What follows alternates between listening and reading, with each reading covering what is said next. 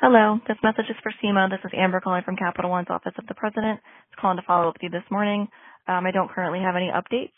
Uh, the next time I contact you will be through mail, and I will also contact the CFPB. Uh, this was a one-time courtesy call. Um, again, I don't have any updates.